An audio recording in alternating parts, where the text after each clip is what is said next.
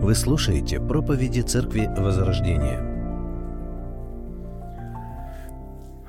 Знаете, что меня удивило в себе некоторое время тому назад?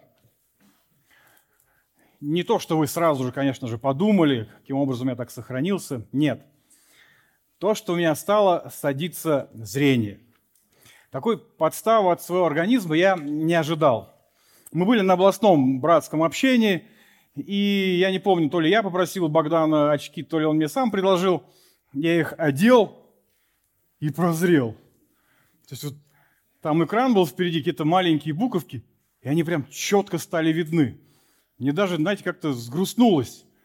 Ты так э, приподнимаешь очки, какая-то такая, ну, дымка. Раз, и прям вот явственно Леонид Викторович видишь, как сейчас приподнимаешь, дымка, раз. И думаю, ну ладно, то сейчас это зима, время пройдет, весна придет, больше движения, свежий воздух, все начнешь хорошо видеть.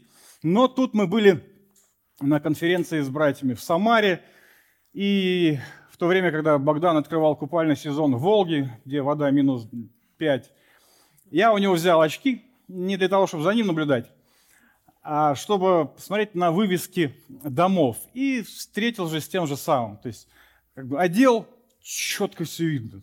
Прям такое, знаете, огорчение. Приподнял какая-то дымка. Вот. Как вы думаете, что мне сказали на это братья? Они сказали возраст. Илья Викторович, возраст. Я подумал, какой возраст? Я вот только что, вот школа, тренировки, активный образ жизни – а потом подумал, тебе почти 50, 50 лет. Стало быть, в общем-то, жди других сюрпризов. Это, в принципе, нормально, что с возрастом зрение ухудшается. Это такой анонс. Если вдруг увидите меня, выходящего за кафедру с пенсне, или уходящим, как Байден, в другую сторону, просто поймите, это возраст. Но это все лирика. К чему я все это? Смотрите, с возрастом физическое зрение притупляется, и это нормально. А что происходит с духовным возрастом? Когда мы с вами растем духовно, должно ли духовное зрение притупляться? И если должно, то в отношении чего? Давайте мы об этом сегодня порассуждаем. И вновь откроем первое послание к Коринфянам, 13 главу, прочитаем знакомые нам с вами стихи с 4 по 8.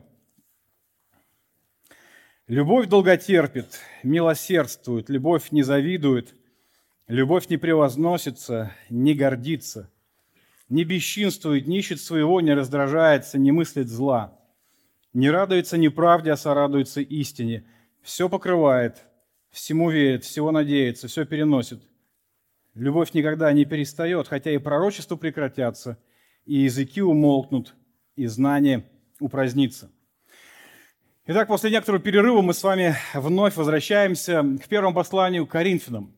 Мы с вами читали, размышляли и таким образом дошли до 12 главы. В 12 главе апостол Павел начинает новый раздел, он размышляет о духовных дарах.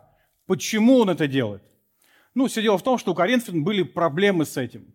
В контексте служения духовными дарами, в контексте понимания у них был такой хаос в голове у них было неверное представление, извращенное представление о духовности. С чем это было связано? С тем, что они свое ветхое мышление, языческое, языческое представление о духовности перенесли в церковь. В чем это выражалось? Что это характеризовало? Очень просто. Чем ярче, чем необычнее, чем громче, трудно объяснимее, тем вот лучше, тем, соответственно, и ближе к Богу. К чему это приводило? К тому, что были неверные приоритеты в служении. Одни дары особенно выделялись, все к ним стремились, их подделывали, а на другие не обращали никакого внимания. Это был дисбаланс, это была проблема. И апостол Павел решает это через такое здравое наставление, научение. Что же мы узнали? Апостол Павел написал, что каждый верующий человек имеет духовный дар или же дары – нет ни одного христианина, кому Бог не дал бы духовный дар. Ни одного. Более того, нам даны не только дары, но они даны для конкретного служения. Это, в свою очередь, показывает, что нет ни одного христианина, у которого не было бы от Бога определенного служения. Мало того, нам даны не только дары для конкретного служения, но и силы в свою меру каждому особо. Те силы, которые будут действовать через то служение, которое Бог нам с вами определил. Кто решает, кому, сколько и какие дать дары? Это очень важный вопрос.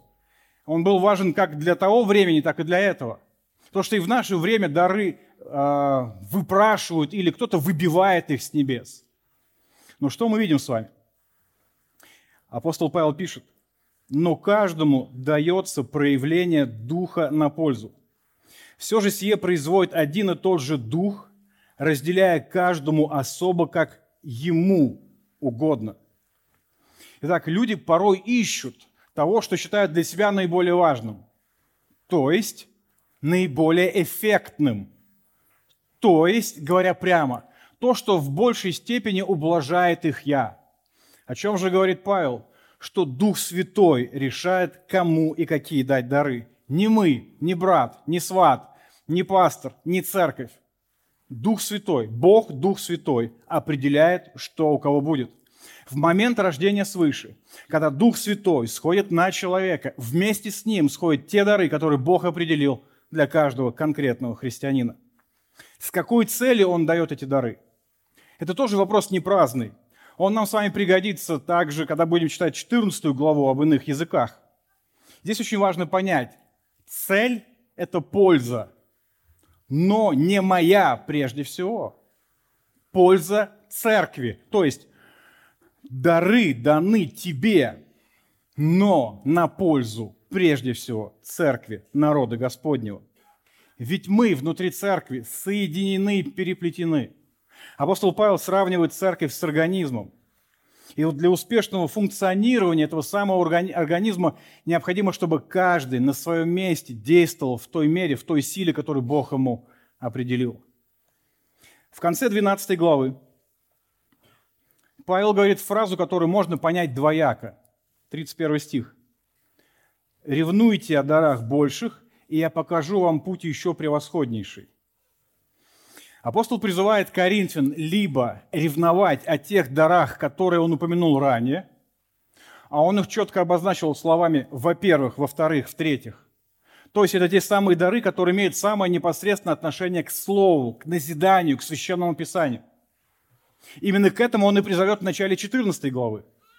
Первый стих. «Достигайте любви, ревнуйте о дарах духовных, особенно же о том, чтобы пророчествовать». То есть Смысл его слов мог быть следующий. Ревнуйте о том, что несет назидание церкви, укрепление, утверждение в истине. И я покажу вам путь еще более важный. С другой стороны, что также вероятно, Павел мог сказать своими словами следующее. Вы ревнуете о дарах больших, о тех дарах, которые вам кажутся большими. То есть более громкие, необъяснимые, более эффектные. Ну а я же покажу то, что вам действительно нужно.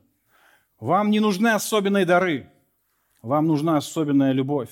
Вам не нужны более яркие, вам не нужно больше даров. Вам нужна старая добрая любовь. Именно она является путем превосходнейшим. И вот таким образом Павел переходит к 13 главе. Знаменитой главе о любви. В начале этой главы он, главы он указывает на превосходство, приоритетность, важность, необходимость любви. И далее дает характеристику. В прошлый раз мы с вами смотрели на такое качество, как любовь не радуется неправде, а сорадуется истине. Сегодня мы поразмышляем о следующей характеристике. Любовь все покрывает. Как обычно, отметим несколько моментов. Так, первое – Начнем с определения. О чем пишет Павел? Что же значит, что любовь все покрывает? Давайте посмотрим, что пишут различные исследователи Священного Писания. Возможно, это означает, что любовь не стремится выставлять на показ недостатки, проступки и ошибки других людей. Она скорее незаметно исправляла бы ошибки других, нежели осуждала бы их. Еще вероятнее определение, что любовь может выносить любое оскорбление, обиду или разочарование. Это пишет Баркли. У Макдональда можем найти следующее определение. Выражение «все покрывает» может означать, что любовь терпеливо сносит все, либо что она прячет или скрывает недостатки других. Любовь не выносит без надобности на люди ошибки других, хотя она должна проявлять твердость, благочестиво наказывая, когда в этом есть нужда. Лопухин дает такое определение. Все извиняет, покрывая своим плащом все недостатки ближнего. Мэтью Генри пишет следующее. Любовь покрывает множество грехов. Она набрасывает на них покров, насколько позволяет ее христианская совесть. Она не разглашает ошибки брата до тех пор, пока этого не потребует ее христианский долг. Только крайняя необходимость может заставить милосердного человека сделать это. Хотя он свободно может высказывать брату своему о его ошибках, однако он не будет выставлять его на всеобщий суд. Так мы относимся к своим собственным ошибкам. И именно так любовь учит нас поступать по отношению к ошибкам других. Не разглашать их, чтобы не опозорить его перед людьми, но скрыть до тех пор, пока это возможно, оставаясь верным перед Богом и людьми. Ну, еще пару определений наших современников. МакАртур пишет. Основное значение слова «покрывает» – прикрывать, поддерживать или защищать. Любовь все покрывает, защищая других от опасных ситуаций, насмешек или вреда. Подлинная любовь не сплетничает и не слушает сплетен. Даже когда грех все-таки совершен, любовь старается исправить его так, как можно чтобы можно меньше причинить боли или вреда виновному. Любовь никогда не защищает грех, но она стремится защитить грешника. Ну и напоследок послушаем, что пишет брат наш Алексей Прокопенко. Таким образом, покрывает значит скрывать от глаз, сохранять в тайне, обходить молчанием. Любовь сохраняет в тайне все то, что должно остаться тайной. Любовь обходит молчанием то, о чем требуется молчать. Любовь не заостряет внимание на каких-то проступках, ошибках или недостатках других людей. Итак, что мы видим с вами? Любовь все покрывает, это означает, что любовь очень аккуратно относится к недостаткам других людей. У нее, если можно так сказать, подсевшее зрение. Она плохо видит. Плохо видит, когда речь заходит о чем? Об ошибках, промахах, грехах или недостатков других людей.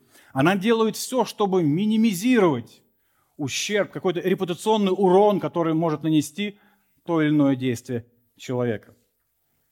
И здесь нам с вами нужно сделать несколько оговорок. В седьмом стихе, который мы с вами сейчас прочитали, апостол Павел четыре раза использует слово «все». Седьмой стих. «Все покрывает, всему верит, всего надеется, все переносит». Из этого мы с вами можем сделать вывод, что слово «все» в данном случае – это преувеличение.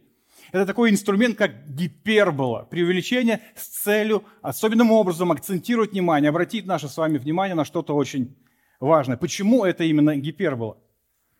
По той причине, что все тот же апостол Павел в этом же послании пишет следующее. Шестая глава. Как смеет кто у вас, имея дело с другим, судиться у нечестивых, а не у святых? К стыду вашему говорю, неужели нет между вами ни одного разумного, который мог бы рассудить между братьями своими?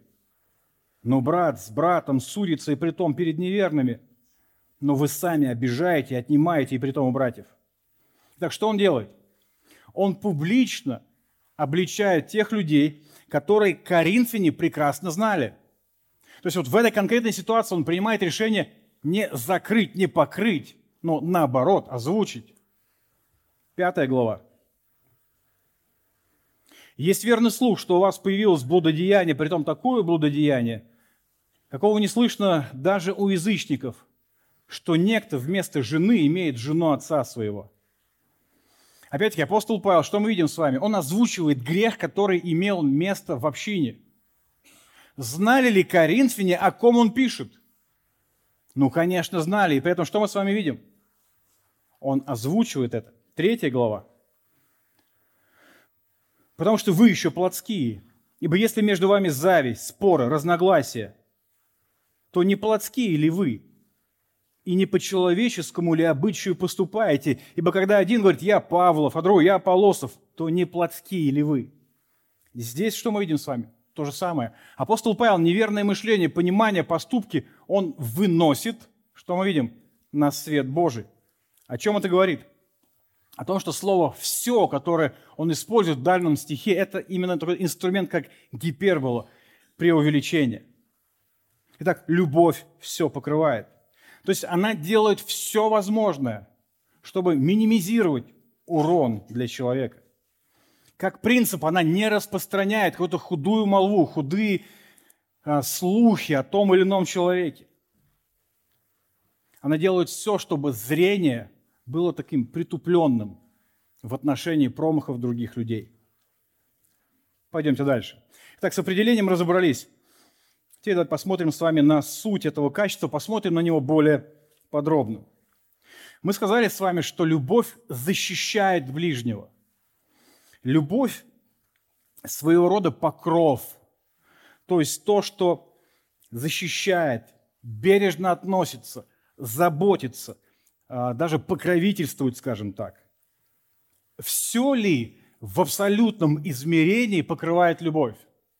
Нет, и мы с вами это уже увидели. Мы увидели с вами это на примере апостола Павла. Теперь давайте посмотрим на примере Иисуса Христа.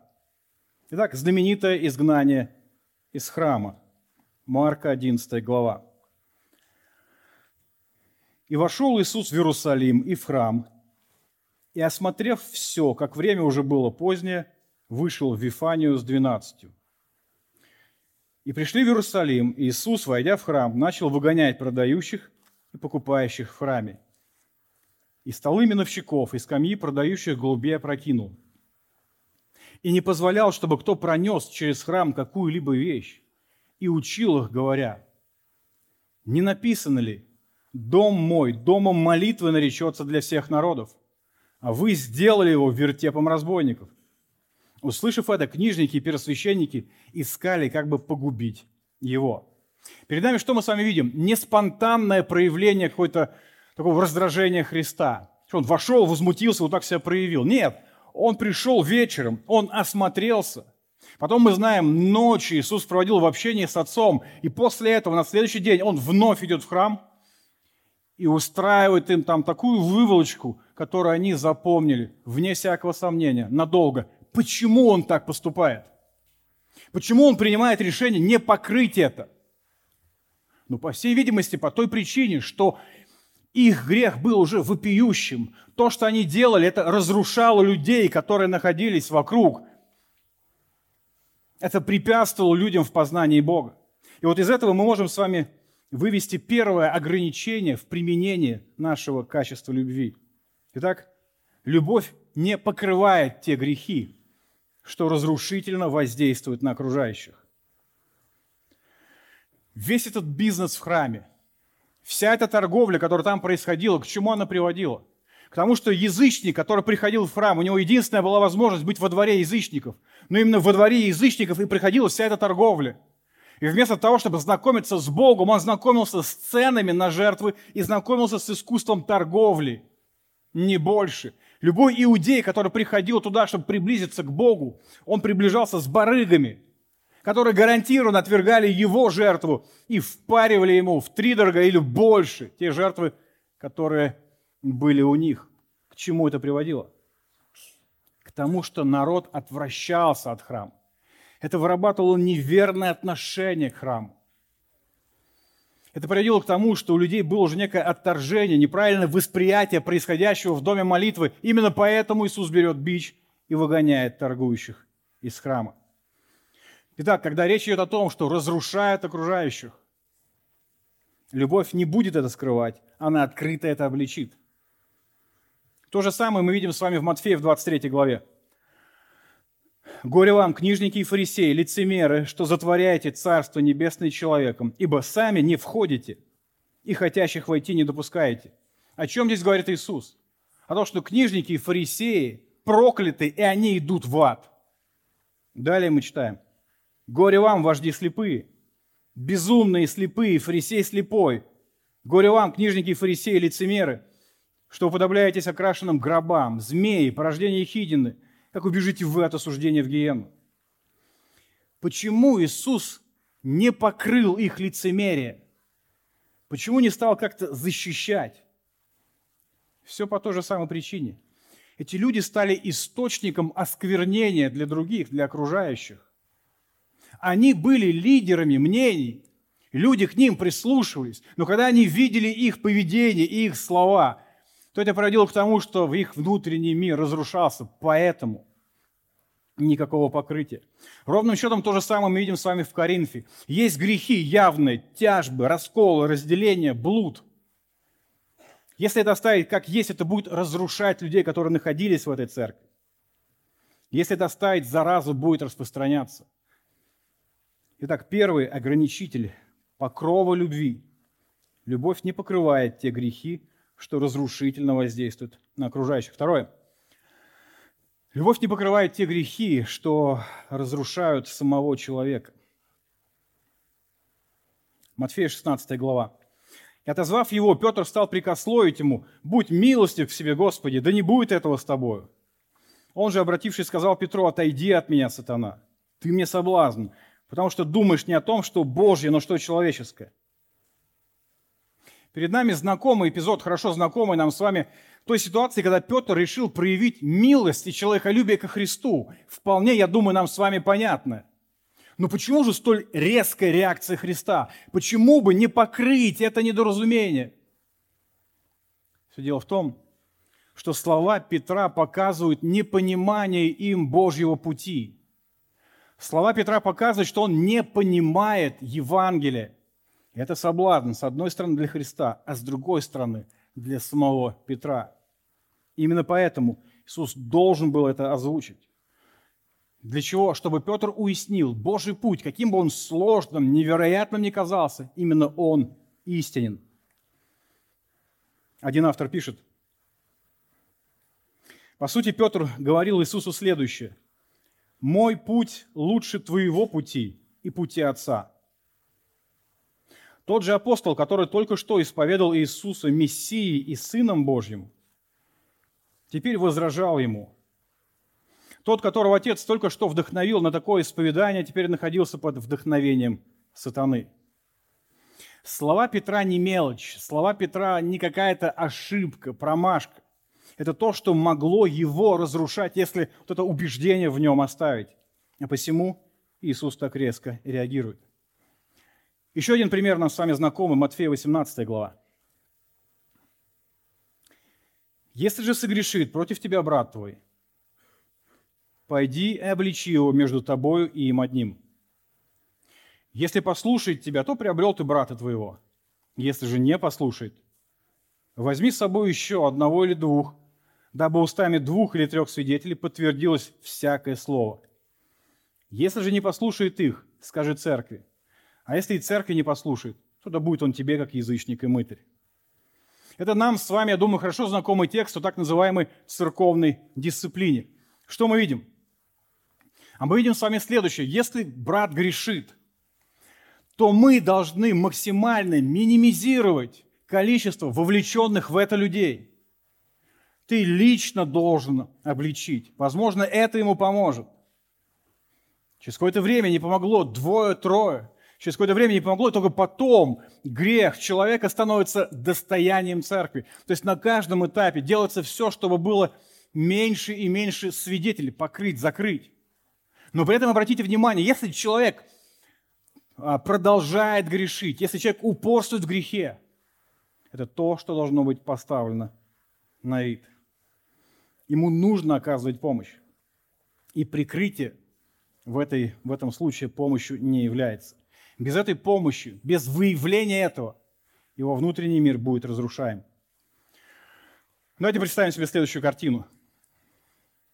Не так давно мы с братьями пытались вспомнить, знаем ли мы хоть один пример а, верующего представителя ГИБДД. Никто из нас не вспомнил, но тем не менее представьте. Капитан ГИБДД возвращается домой. Его встречает жена, он говорит, закрой глаза. Она закрывает. Говорит, притяни руку. Протянула. И он кладет ей в руку золотое, красивое кольцо из белого золота. Когда теперь открой.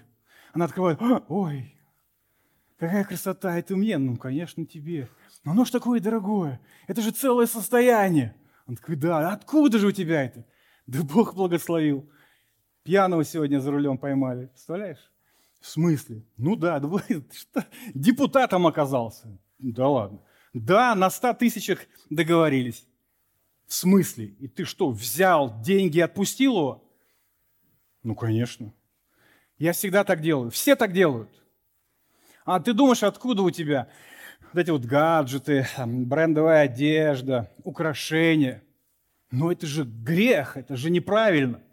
Ну, в смысле грех неправильно? Все так делают. Ты знаешь, как они искусно каждый раз предлагают мне эти деньги. Каждый раз что-то по-новому особенно. Так меня располагает. Они мне то в машину положат, то рядом с машиной, то аккуратненько стопочку в кювет положат. Я просто не могу отказаться. Ты так что ж ты делаешь-то? Ты реально отпускаешь этих людей, но именно они потом попадают в аварии. И они-то, скорее всего, обычно выживают, потому что у них хорошие машины, а люди с семьями, с детьми погибают в каких-нибудь своих ВАЗ-2105. Как вы думаете, должна ли жена покрыть грех мужа?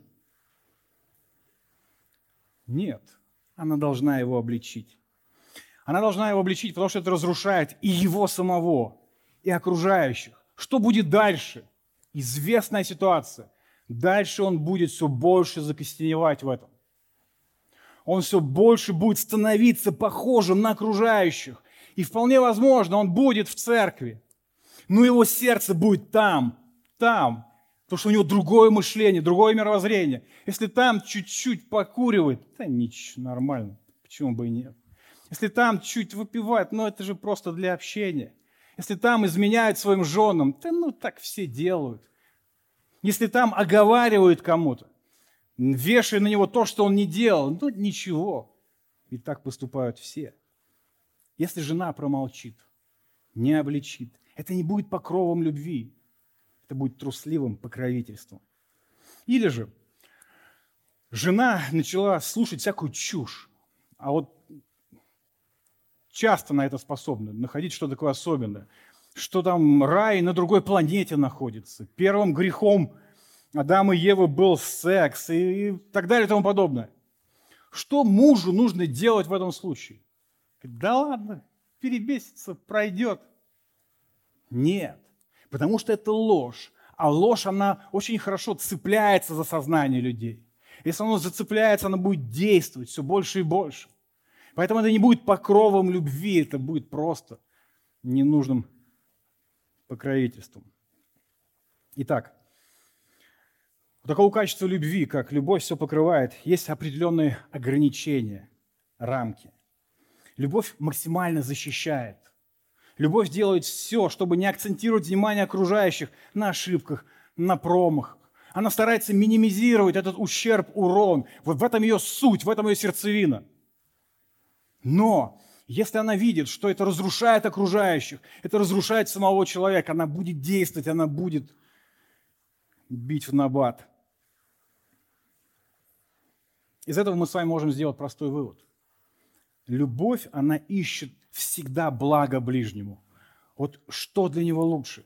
Если он ошибся, промахнулся, что-то не так, защитить, сокрыть. Если это его разрушает, то любовь будет искать то, то, ту манеру поведения – который является для человека объективным благом.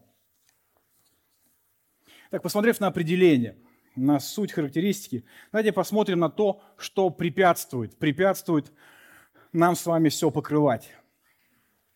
Если Писание акцентирует наше с вами внимание на любви, это означает, что нам ее, скорее всего, не хватает. А если любовь все покрывает, то это означает, что нам нередко гораздо проще распространять недобрую молву, худую молву о тех, кто находится рядом с нами. Почему же это так? Что препятствует мне все покрывать? Два момента. Первое – отсутствие любви к ближнему. Смотрите, если я увидел у брата расстегнутую молнию или то, что он футболку одел наизнанку, побегу ли я с радостным улюлюханием всем об этом рассказывать? Нет, если он ценен, если он дорог для меня, если для меня важен его авторитет, ну, конечно же, я это не буду делать. Если человек оговорился там, из-за его дикции или что-то еще, какую-то там, смешную или нелепую вещь сказал, буду ли акцентировать на этом внимание и всем об этом напоминать? Нет, не буду. Если мне дорогая его репутация, я не буду это делать. Наоборот, я постараюсь как-то увести, закрыть, спрятать. Почему так? Потому что когда любишь, тогда ты ценишь человека, тогда ты вместе с ним переживаешь вот его эту ситуацию. Ты пытаешься поставить себя на его место, что он чувствует, что для него будет лучше. Апостол Павел пишет, «Ничего не делайте по любопрению или по тщеславию, но по смиренномудрию почитайте один другого высшим себя.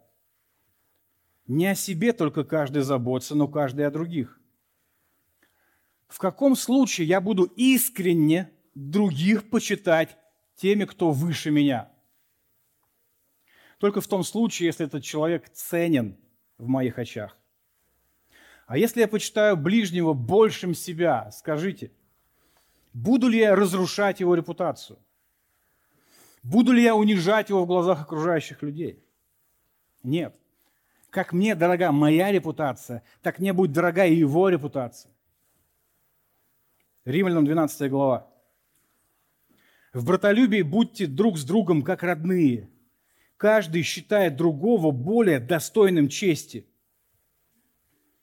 Если мой ближний больше достоин чести, чем я, буду ли я распространять о нем худую молву? Стану ли я акцентировать внимание на его промахах и на его ошибках? Нет, я постараюсь покрыть, закрыть. Я все сделаю, чтобы мое зрение было таким притупленным, чтобы я плохо это видел, и постараюсь, чтобы другие также в его отношении плохо видели. Притча 19 глава. Благоразумие делает человека медленным на гнев, и слава для него быть снисходительным к проступкам. 17 глава. Прикрывающий поступок ищет любви, а кто снова напоминает о нем, тот удаляет друга. Итак, первое – отсутствие любви к ближнему. Второе препятствие – отсутствие удовлетворенности в Боге. Что я имею в виду? Смотрите, почему мы с вами сплетничаем? Почему с удовольствием критикуем и принижаем людей, которые вокруг нас? Ну вот, например, представь себе, что я бизнесмен – я бизнесмен, и я переехал в церковь в города Киева, предположим. Я вот в этой церкви, в этой церкви тоже есть бизнесмены. Я немножко освоился там, и через какой-то промежуток времени что начинается? Я начинаю старую, всем нам с вами хорошо известную песню. Да что это? Я не знаю, что? Что это за бизнесмены? Да это ни о чем. Они не понимают, что они делают. Да если так они будут делать, ничего у них никогда не получится вот я бы на их месте, да придет время, у них все развалится и так далее, и так далее. Почему я так делаю? Почему мне важно принизить тех, кто находится рядом, а где-то даже и унизить их? Все просто. Я пытаюсь принизить их авторитет, чтобы за счет этого приподнять что? Свой собственный, личный. Чтобы в этом испытать некую удовлетворенность. Если у меня нет радости в общении с Богом, если у меня нет удовлетворенности с Богом, я буду искать ее на стороне. Я буду искать ее в плотском. Ведь если бы я имел эту радость в Боге, нужно ли мне было кого-то унижать? Или же я служитель, я полон амбиций, я могу научить и подсказать все, что нужно. Я приезжаю в церковь, предположим, города Кишинева – и через некоторое время я начинаю старую добрую песню. Какую? Да что это за служители? Да о чем они говорят? Да неправильно они говорят, да неправильно они делают, да большой вопрос, на своем ли они месте и так далее. Почему я это делаю? Из большой любви, из большого любящего сердца, которое бьется вот этой Божьей любовью во мне. Это я вас умоляю. Если бы это было так, я был бы рядом с ними – я бы покрывал, я бы защищал. Если бы они делали действительно грех, я бы обличал. Я делал все, чтобы дело Божие двигалось, а эти люди взрослели и укреплялись. Но почему-то это не так. Почему же я поступаю по-другому? Да потому что у меня нет удовлетворенности в Боге. И я пытаюсь получить ее через плотское, через то, чтобы удовлетворять свое «я». Вы мне скажете, а с чего ты вдруг решил, что это так? Да все очень просто. Скажите, почему мы с вами сплетничаем? Потому что нам не нравится это делать? Знаете, нас просто тошнит от сплетен. Но мы его все равно как бы преодолеваем, несмотря на все препятствия, чешем своим языком. Нет, потому что нам нравится. Нашему «я» это нравится. Нашему духу это не может нравиться. Но по плоти нам это нравится. Но если бы я был удовлетворен в отношениях с Богом, если бы мне было хорошо с Иисусом, стал бы я это делать. Зачем? Мне и так хорошо. Мне не нужно искать удовлетворение в плотском, когда мне со Христом хорошо. Если бы я что-то и делал, только покрывал, защищал и оберегал человека. И именно так поступал Господь. Можно догадываться только, сколько ошибок совершали его ученики – если в тот момент, когда тень креста была над ним, они делили места в президиуме, то можно представить, что было в другое время. Но мы не видим ни постоянных возмущений, ропота, недовольства. Притча 11 глава. Кто ходит переносчиком, тот открывает тайну, но верный человек таит дело. Итак, что же мне мешает все покрывать? не рассказывать другим о промахах, самому не акцентировать на этом внимание и не вспоминать об этом постоянно. Два момента. Первое – отсутствие любви к человеку. Если он не ценен в моих глазах, если я его не уважаю, естественно, я не буду его покрывать. Это несмотря на то, что он – Божье творение, в нем образ Божий, Христос за него умер. Второе – отсутствие удовлетворенности в Боге. Мне Бога недостаточно для радости. Мне нужно что-то еще. Мне нужно еще денег, значимости, заискивания передо мной. Мне нужно больше секса, причем, конечно же, не с одной и той же. Мне нужно больше принижать кого-то, чтобы за счет этого мне, моему «я» оно было хорошо и приятно. И это при всем том, что Христос – источник моего покоя, моей радости, настоящего, будущего, удовлетворения. И последнее, на что мы с вами обратим внимание сегодня, это практика. Как же применяется в жизни эта характеристика любви? Ребенок по ошибке в школе записал не то задание. Естественно, не то сделал, и естественно, что получил двойку. Так вот, любовь не будет собирать семью, обзванивать родных, чтобы всем торжественно заявить «мое чадо недотепа». Любовь покроет это. Жена приготовила не самый лучший борщ. В нем не оказалось свеклы, мяса, а оказалось редиска и полкило соли. Любовь не будет тянуться автоматически к телефону, чтобы всем обзвонить и сказать, хоть моя жена и длинноногая, но криворукая. Нет, она улыбнется, любовь, втихаря выльет этот борщ это произведение кулинарного искусства, и отведет свою жену в кафе. Муж прибил полку, полгода этого ждали события. Но не задача, она что-то наклонена. Знаете, она была для книг, а книги на нее ставишь, а они как бы все время съезжают. Но муж доволен своим стахановским трудом. Любовь не потянется за фотоаппаратом, чтобы сфоткать и разослать всем с надписью «Где были мои глаза, когда я за него выходил?» Нет, она примет, улыбнется и через полгода еще раз попросит ее поправить.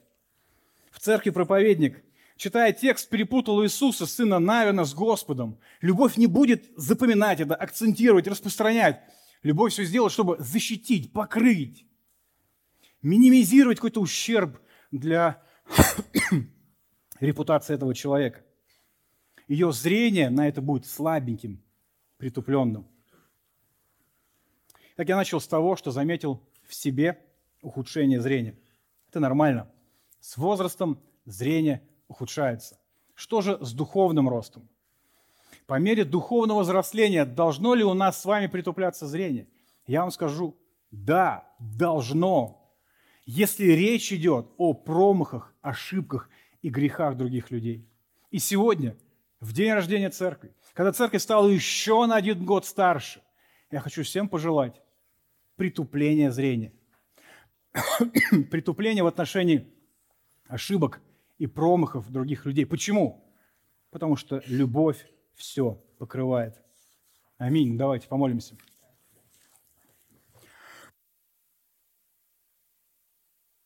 Отец Небесный, мы благодарим Тебя. Мы благодарим Тебя за то, что у нас есть Твое Слово, Твоя истина. У нас есть пример Господа Иисуса Христа, святых Божьих. Мы славим Тебя. Мы славим Тебя за это научение о любви, которое Ты нам оставил. Слава Тебе за вот эту характеристику, что любовь покрывает, защищает, что вот эти покрова любви, они должны быть над недостатками, промахами, ошибками людей, которые вокруг. Господь, я прошу, благослови. Благослови меня и каждого из нас, чтобы наше зрение было слабеньким в отношении промахов других людей. Чтобы у нас было отличным зрение относительно своих промахов, но при этом, чтобы мы переживали и защищали репутации тех людей, которые рядом. Учи нас этому. Учи нас ценить, уважать, любить наших близких. Учи нас, Господь, и веди нас по этому пути все больше радости и удовлетворенности, вне зависимости от обстоятельств, в Тебе, нашем Боге. Даже чтобы этот покой мы обретали в Тебе, не во плоти, не в своем «я», а в Тебе. Всякий раз, когда мы ищем этот покой в плоти, обличай, не дай нам покоя. Забирай всякую успокоенность и радость, Господи, пока мы вновь и вновь не осознаем, что наша радость в Тебе. Помоги нам идти этим путем и все больше и больше в нем возрастать. Просим Тебя, Бог наш. Аминь. Садитесь, пожалуйста.